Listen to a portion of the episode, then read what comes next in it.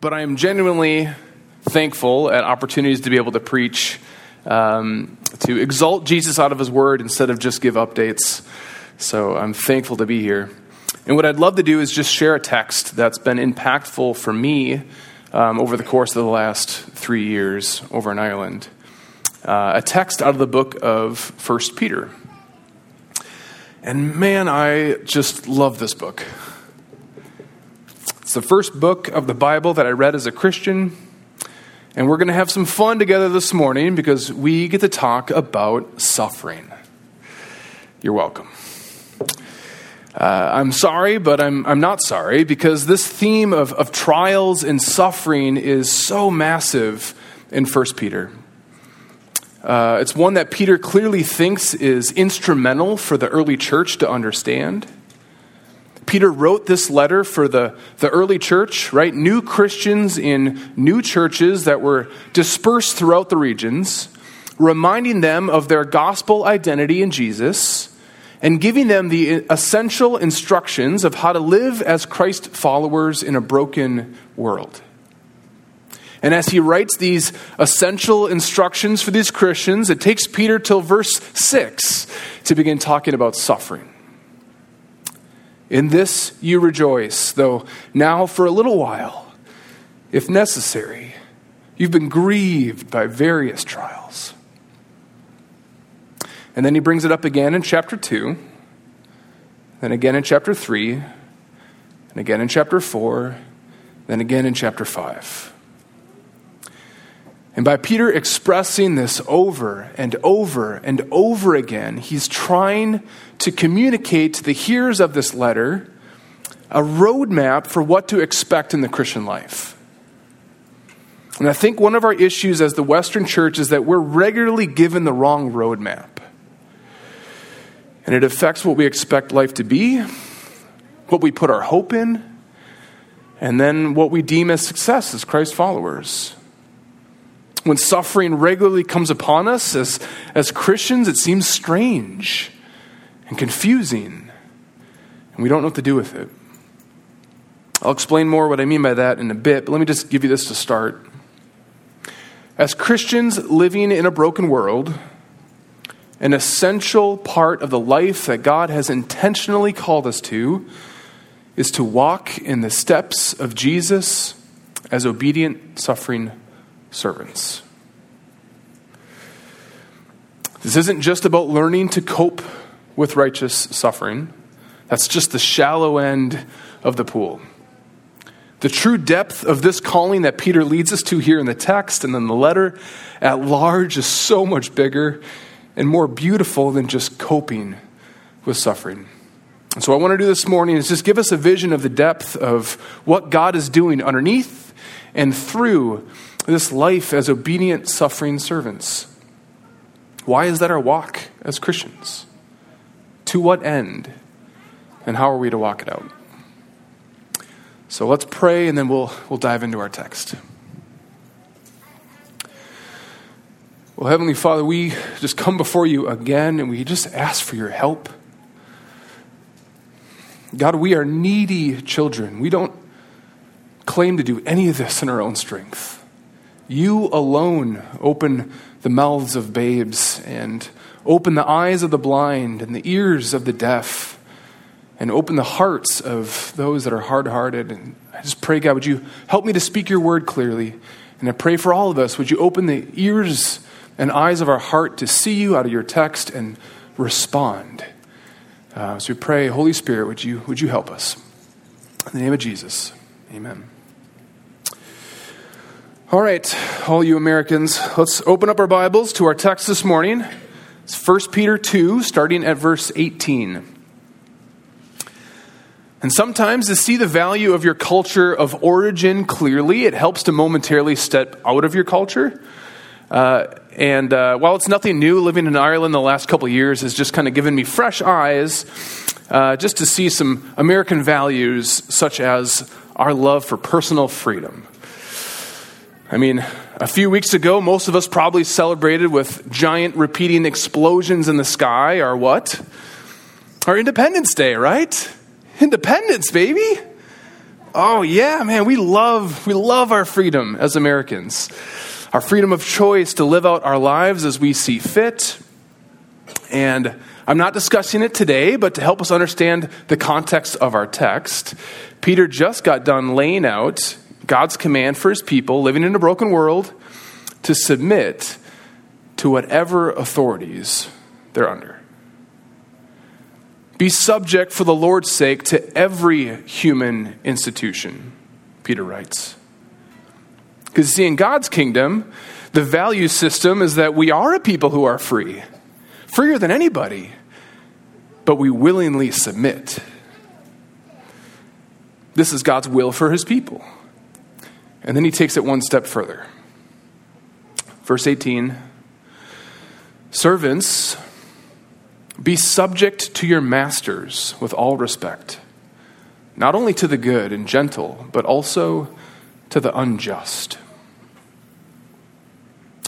Now, the word translated as servant here can be understood as house slaves or bond servants. My hunch is uh, none of you are either of those, so let's just spend a moment on context here. The Roman institution of slaves or bond servants was different from the institution of slavery in North America that we would be more familiar with, and we would do well to be mindful of that. Slavery was not an institution based on race, for example, uh, but often came as a result of being captured in war. And they were usually permitted to work for pay and even save enough to buy their freedom eventually. There was also no middle class at this time. You had the rich and you had the poor. Um, and oftentimes, the, the very poor would actually sell themselves into slavery in order to survive. It was something quite different from the evil, vile slavery that has marked our country. And yet, obviously, no man or woman should have this extensive authority over another human being. This is the result of a broken world. And what was often the reality was that these bondservants were often mistreated by their masters. And man, we can only imagine the helpless, hopeless, defeated feeling that you would have to be a slave under the authority of an unjust master. Peter says, if that's you, Christian, for as long as this is your reality in a broken world, even if your master is unjust, be subject to them with all respect. Man, this is so alien to our 21st century ears. And on face value, this seems quite cruel, perhaps even pro slavery. I have to be brief here, but Peter is not condoning slavery. While he doesn't call for its abolishment here, it's the principles of Christianity and the intrinsic value of all human beings that we see in the Bible that led to and empowered its abolishment. If Peter had said to the servant, Leave your cruel master, you shouldn't be a slave, we need to realize that there's a good chance that meant the servant's death either by punishment if he were caught or by destitution because society couldn't support them. Peter's not being cold and cruel. He's thinking about what is best for a Christian that's in this context, as well as their higher calling that we're going to see play out here. All right, now our society today doesn't have masters and slaves, praise God, but we do have bosses, landlords, coaches, societal structures, parents, all right, Teens. You know what I'm talking about, right? Talking about unjust masters. I see you out there. Listen, we've got all kinds of uh, authority figures that we subject ourselves to in this life. And I'm going to go out on a limb and just say that submission is probably a universally disliked thing but man, it seems especially primed in our culture. Right? Like, ain't no one going to tell me how to live my life. Right? That's so in our hearts. And look, it's it's not just out something that's out in the world, right? This is a thing that's that creeps into our churches, it creeps into our our small groups. Your boss is mistreating you? You don't deserve that.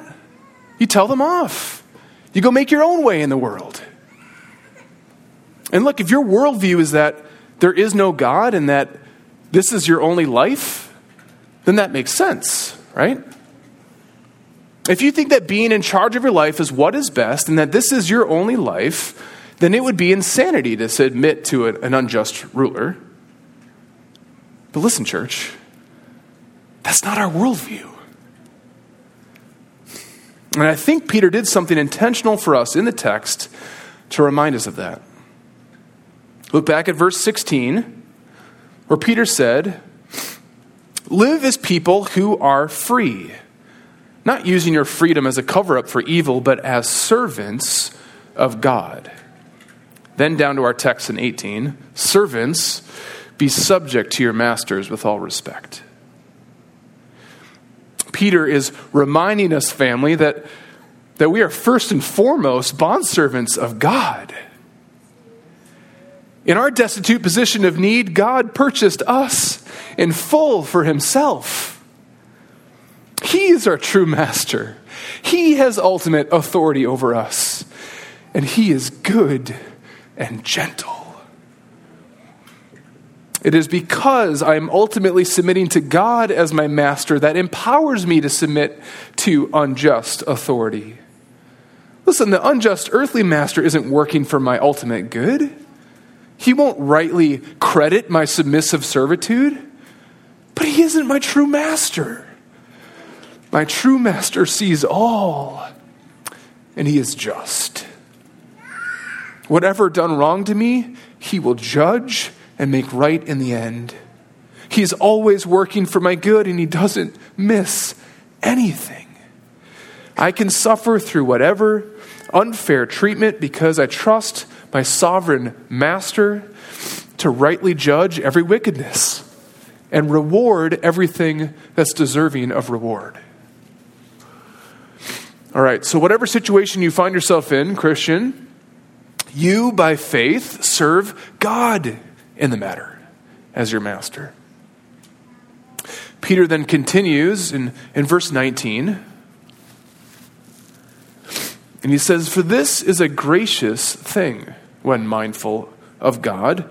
One endures sorrows while suffering unjustly. For what credit is it if, when you sin and are beaten for it, you endure? But if, when you do good and suffer for it, you endure, this is a gracious thing in the sight of God. First things first, there are many causes for our suffering in this world.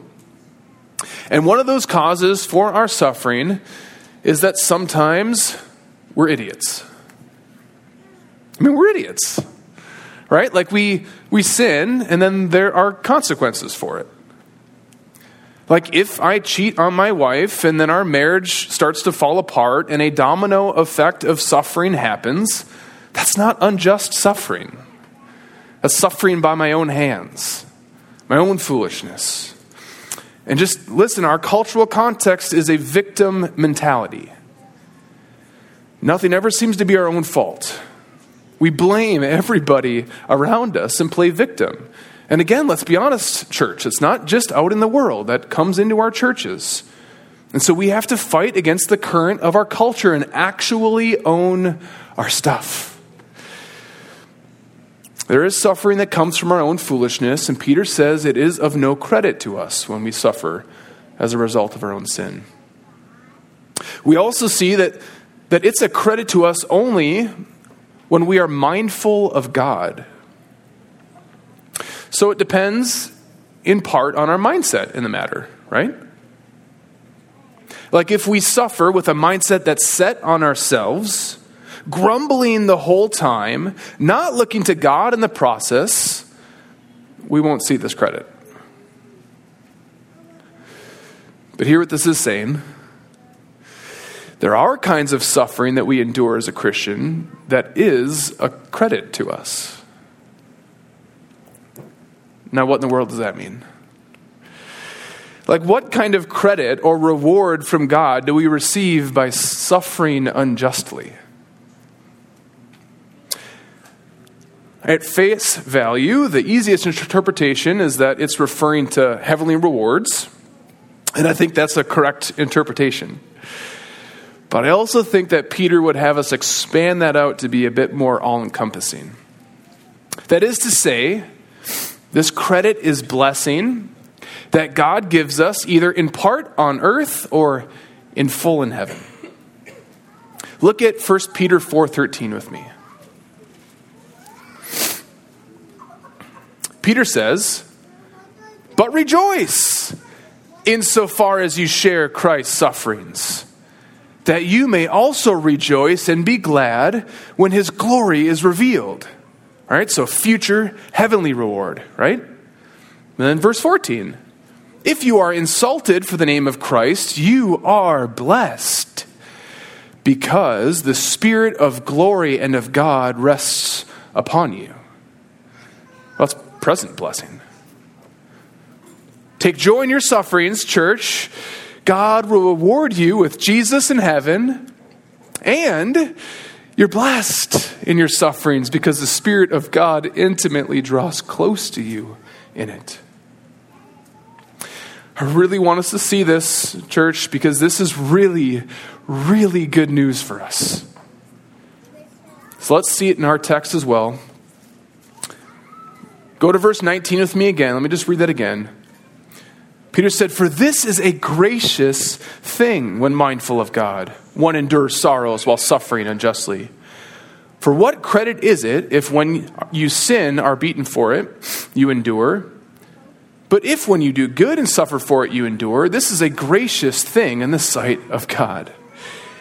Did you notice? Twice, Peter says this unjust suffering is a gracious thing.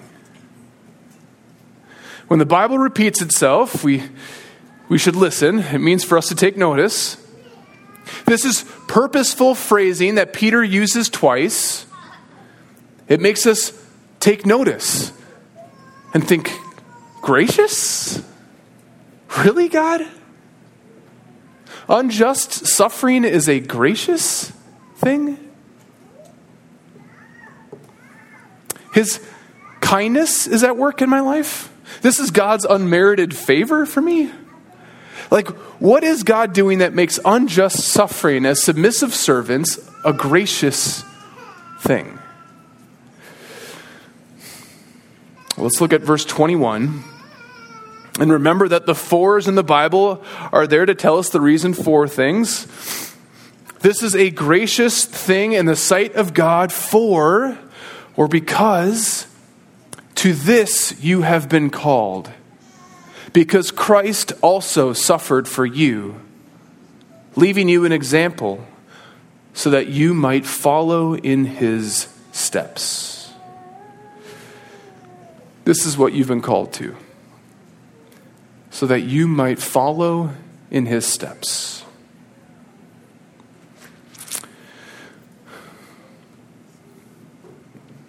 Our deepest desires change when we become Christians, don't they?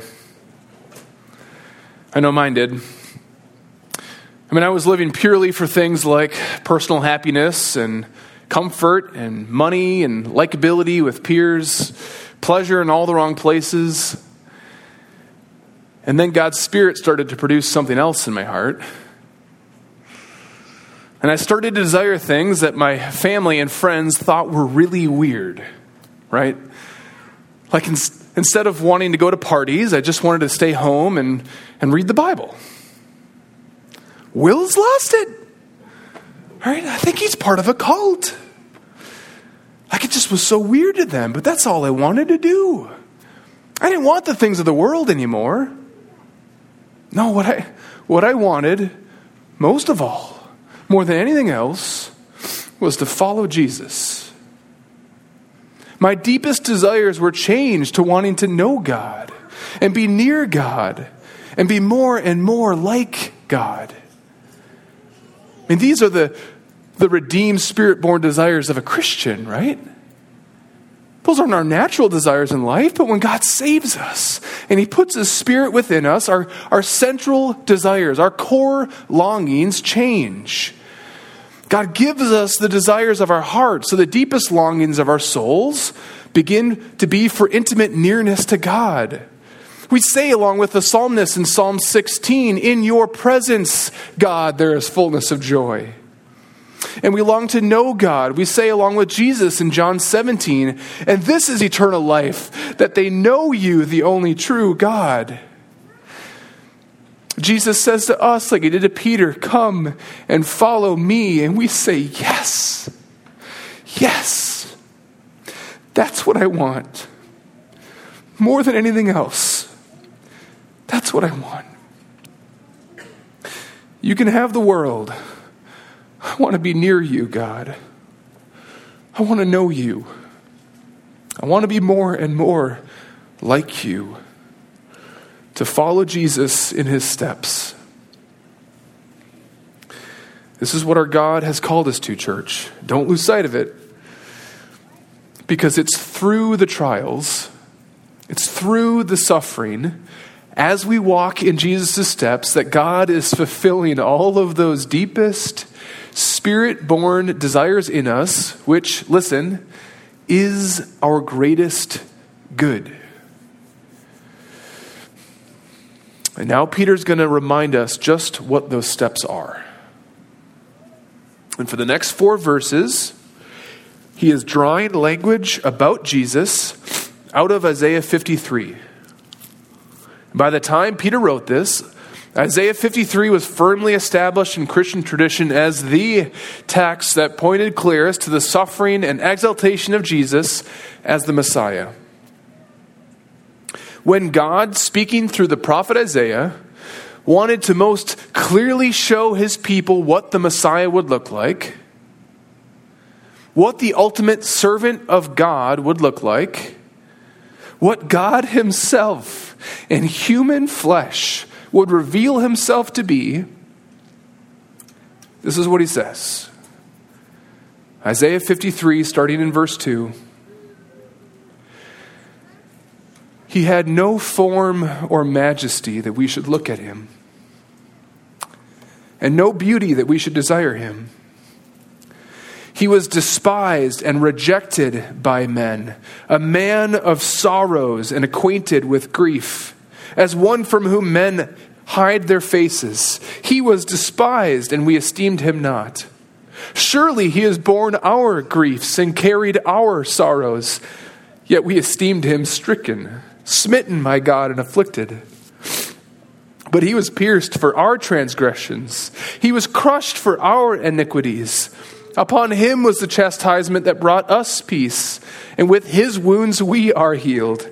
We all, like sheep, have gone astray. We have turned everyone to his own way, and the Lord has laid upon him the iniquity of us all. He was oppressed and he was afflicted, yet he opened not his mouth. Down to verse 10 Yet it was the will of the Lord to crush him. He has put him to grief. Who was the Messiah to come? What would his life be marked by? The coming Savior of God's people was at his core an obedient, submissive, suffering servant. Unlike the Israelites who grumbled against their God and rebelled as soon as they saw the lightest of suffering, this Messiah would be perfectly obedient, fully submissive, trusting in his Father. And not submissive to an easy, worldly, blessed life, but through a life that was filled with suffering. And not even suffering that he deserved, but suffering on our behalf. Despised for us, stricken for us, pierced for us. By his wounds we are healed. And now, as we look some 2,700 years later on this side of the cross, we see the life of the Messiah in full clarity.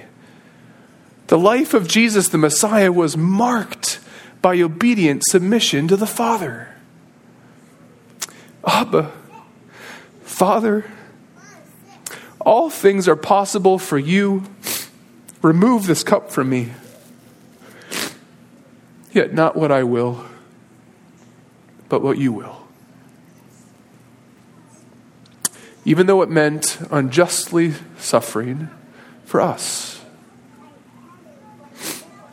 In order to fully pay for our sins, Jesus needed to live a perfectly obedient life that we could not.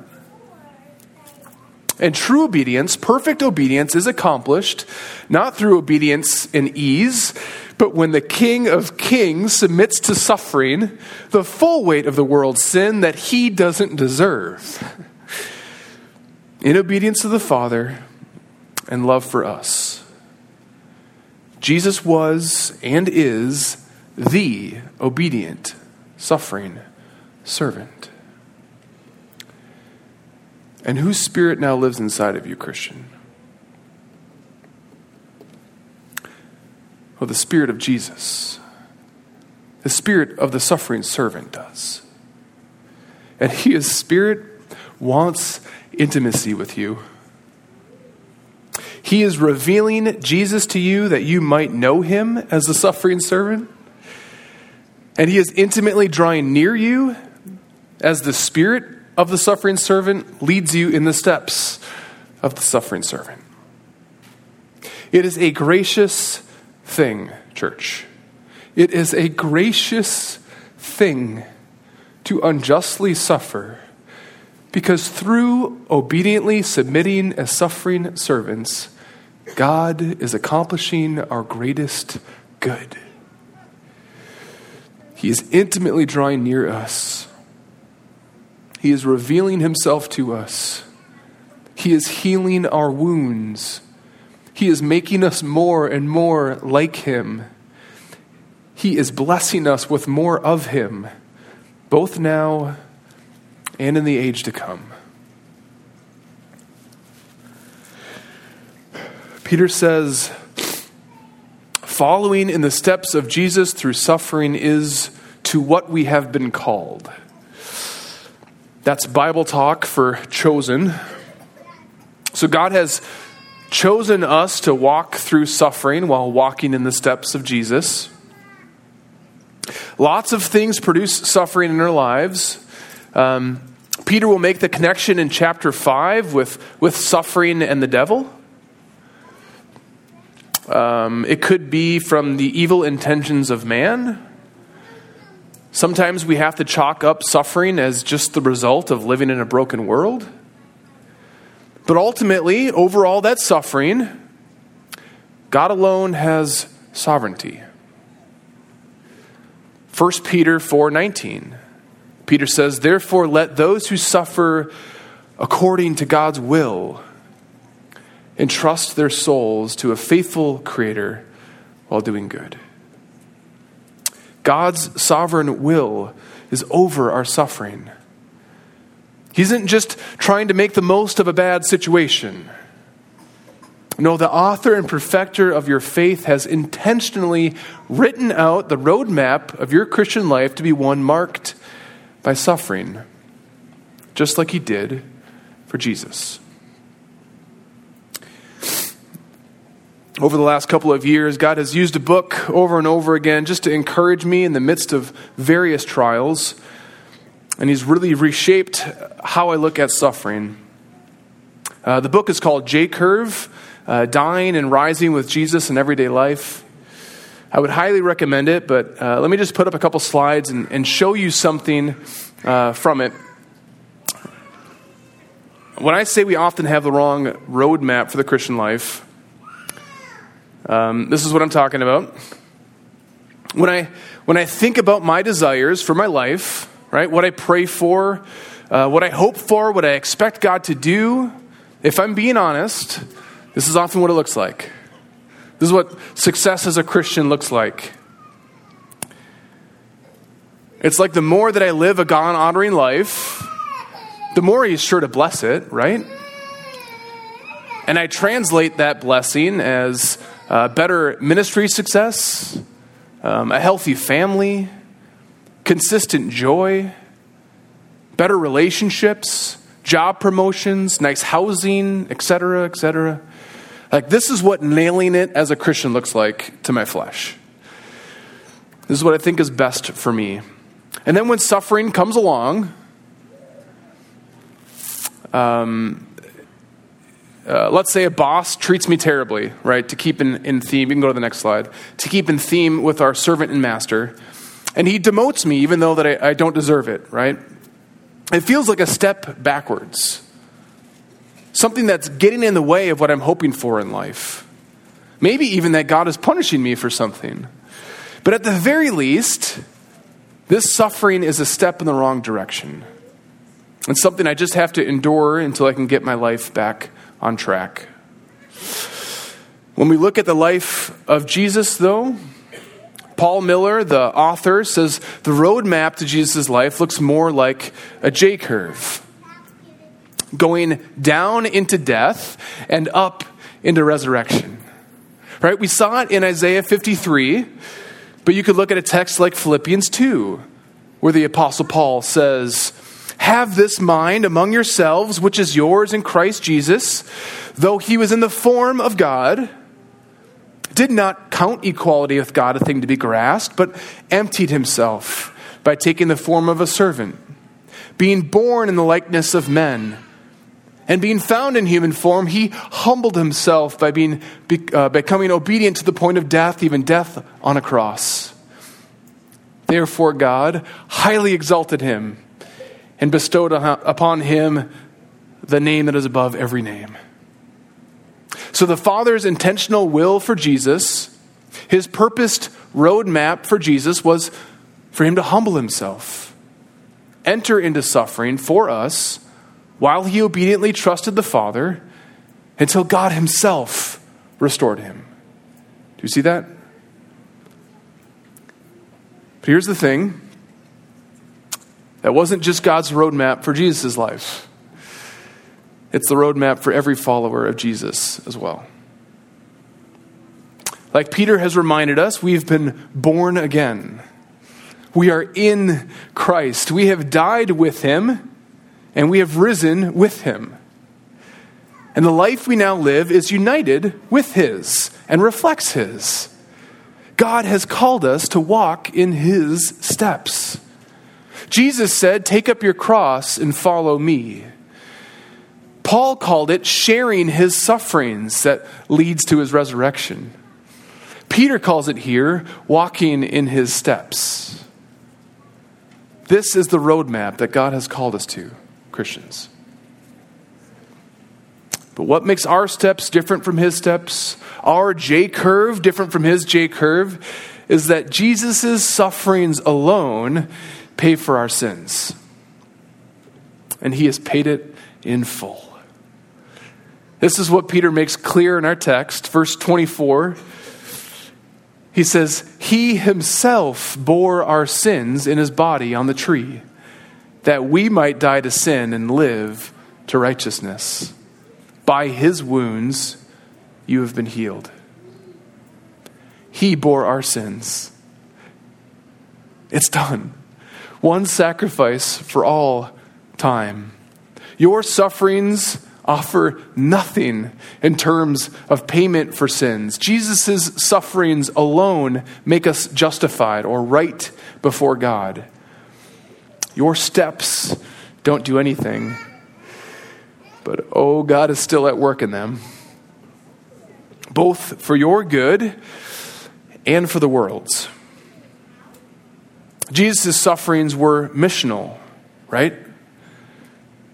And so are ours. The world is watching us in our suffering. And what do they see? Do they see bitter grumblings like the rest of the world? Or do they see in the midst of genuine mess a genuine hope that demands explanation? Look, the main thing I wanted you to take away from these slides is I just, I just wanted to present this picture to you of what the trajectory of the normal Christian life looks like. The normal Christian life of walking in the steps of Jesus is a life that repeatedly reenacts the dying and rising of Jesus. This is normal. 1 Peter 4:12 Beloved, do not be surprised at the fiery trial when it comes upon you to test you, as though something strange were happening to you. This is what we should expect life to be. Nailing it as a Christian doesn't look anything like success as the world defines it because the world's value system is nothing like God's value system. God loves us too much for that, Christian. God is calling us to run a completely different kind of race. It looks like faithfully following Jesus as he intentionally appoints specific hardships, disappointments, trials, and even smaller inconveniences in our lives. And this is incredibly helpful to know because it places us. It places us. It helps us see and remember in the midst of suffering that we're actually on the right track. God is doing something in us as we walk in the steps of Jesus. And what's amazing about walking in the steps of Jesus, church, is that we know where his steps lead. He was an obedient, suffering servant, but how does it end? It ends in resurrection, right? For the joy set before him, he endured the cross and this is what Peter was reminding us all through chapter 1 is that that inheritance is yours. Kept in heaven for you, guarded by God himself. It is yours. It's guaranteed. You are in Christ. You have died with him and you will be raised with him. Resurrection joy is coming. It's yours. Resurrection is both a promise that we stake our future hope in, but listen, resurrection is also a person. A person who is very much alive and whose spirit lives inside of you. You could look at a life of following in the steps of Jesus as one big J curve, but it's probably even more helpful to see it as a life of little J curves that make up a big one moments throughout our life where we die to ourselves, but then God intimately meets us in it, and we receive a taste of resurrection joy. Let me just give you an example from my life of what I mean, and I'll give a, a, a couple quick application points and uh, we'll close. I'll preference my example here by saying this isn't some kind of super example of suffering. Um, I know that some of you are probably walking through much harder things right now. But I want to encourage you that even in the seemingly small moments of suffering, God is at work in them. He doesn't waste anything.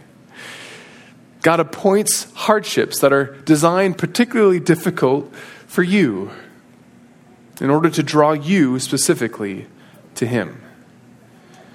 Even if no one else sees it, please know God sees it. He's at work in it, and it counts for something. All right, so here's my example. Before I was a Christian, I hated people. Just hated people. Uh, I said it all the time. All I wanted to do was live in Canada by myself in a cabin. Like the dream was just to get up there, have a cabin, and just, in, you know, with nothing but myself and coffee and, and bacon, probably. And then God saved me. And He began to totally redeem my heart. Like God gave me this deep love for His people and His church. I just totally flipped it on its head. And then in 2016, God began to call us to follow him into full time ministry. And ultimately, that was to move to Ireland as church planters. So Sarah and I said yes to following Jesus. And did life get easier for us? No, it did not. I would say almost immediately there was increased spiritual warfare. But the biggest immediate cost was having to leave really close friends leave our home church family. Just immensely costly. And then a month before we leave, we find out that our church planting partners can't get a visa and they can't come with us. So we're going at it alone. We arrived in Ireland March 16th. Ireland closes the borders March 17th because of some virus. And then we enter into severe lockdown where we aren't allowed to talk to other human beings. And not just for a couple of weeks, but for the majority of time that we're there. And man, I can just tell you that is the perfect recipe for a will depression. like, what are you doing, God? Doesn't seem like you're working for my good or for the mission, right? And if I'm expecting that other roadmap that we looked at, like, I'm not just going to be disappointed, I'm going to be devastated. Which in turn turns into bitterness. I mean, was I not faithful to you, God? Why are you not caring for me as I follow you? But listen, as God began and continued to help me place myself on this roadmap, to remember that I wasn't forsaken on some strange course, but I was right where I was supposed to be, walking in the steps of Jesus. God began working little resurrections in my life that came out of suffering. Listen, I experienced real intimacy with Jesus, who also left community in order to obey the Father, who also worked through loneliness on the mission field, who also had friends that left him. I experienced maturity and growth in Jesus as he faithfully used suffering to squeeze out cancerous idols that were at work in my heart. But it was also resurrection for others. Because it was out of my wrestle with depression that I could empathize with real tears as we counseled people after people that were also struggling. Moments of resurrection out of suffering for me, and also those that I'm called to love. All of that as I learned to stake my hope in the final big resurrection. All right, so let me let me give you some quick application points. How do we be mindful of, of God as a believer, as a follower of Christ that's, that's going through suffering?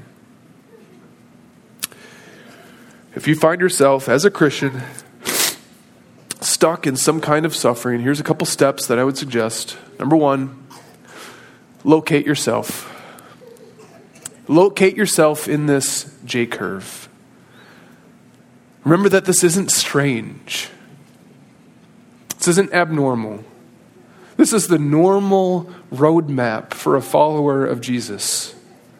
You are walking in his steps. Sounds strange. God is doing something in you through this. Number two, ask God to take it away. We're not masochists, right? We don't want suffering. Jesus prayed, God, would you remove this cup from me? Paul prayed, God, remove this thorn from my flesh. We pray, God, would you take it away? Or we pray that He would help us see that maybe it's, it's something that might be because of our own stubbornness that we're suffering. You know, that's true for me sometimes. Number three, if God says no, embrace it. Embrace it. We submit to Him. We entrust ourselves to our Master who judges justly. And we ask for His help as we imperfectly do that. We say, God, this is hard. This is hard. I don't get it. But your will, not my will. Lament and go to your father like the, like the psalmists of old did. While you surrender control again and again and again to your good Heavenly Father. Number four, share your story of suffering. Don't hide it. Please don't hide it because this is the story God is writing for you and He wants to use it. Don't do that expecting to receive from people only what God can give you, but instead watch how God might use your suffering for mission and the encouragement of the church. And hopefully, your encouragement as well. Number five, pray for, hope for, patiently watch for resurrection. We remember that our God is the God of resurrection. And we wait for it in our lives. We ask Him to help us see it in just the everyday stuff of life, to see the little resurrections, to count them, and take joy in them. It's been a crazy summer, but this last week I got to go up to the Boundary Waters, spend a few days there up, up there with my buddies, and just whoo, so many good things, little things to thank God for that whole time. Just um, sunny days. Got to see three different moose and beavers and loons and uh, catch walleyes and and um, I just I just have a proneness in my heart when suffering's there to go into Eeyore mode I don't know about you. Um, and when I'm in Eeyore mode, it's really hard for me to, to thank God for things. But that is the recipe for finding joy, seeing his resurrection. Count them, number them. We root ourselves in, we stake our ultimate hope in the big resurrection. Finally, like I said before, there are several reasons why we see suffering in our lives. And some of it, we probably just need to leave to miss, uh, mystery.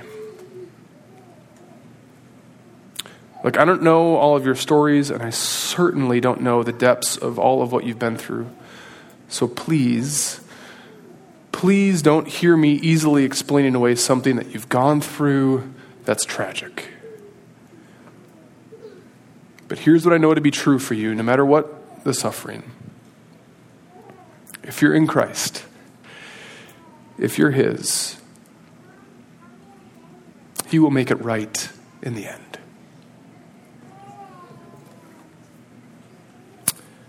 If you're a son or daughter of the Almighty, He will make it right in the end. He will execute perfect judgment. And like He will say later in chapter 5, and after you have suffered a little while, the God of all grace, who has called you to his eternal glory in Christ, will himself restore, confirm, strengthen, and establish you. Let's pray. Father God, I don't know everybody's story, but God, I thank you that you do. I thank you that you not only know them, but that you are intimately aware of them. And that you don't do that from afar, but God, you came down and became one of us, suffered along with us, for us, in order to empathize with us. And I thank you that you're a God that can do that. And so we come to you, we come to Jesus, and we just ask, God, would you help your people through whatever suffering we might be going through, or if you're not, that someday we will be. And I pray, God, would you draw near to them in a special way? Would you comfort them? Would you remind them who you are? Would you bless them with more of your presence? Would you give them a, a kind of awareness that lets their suffering count?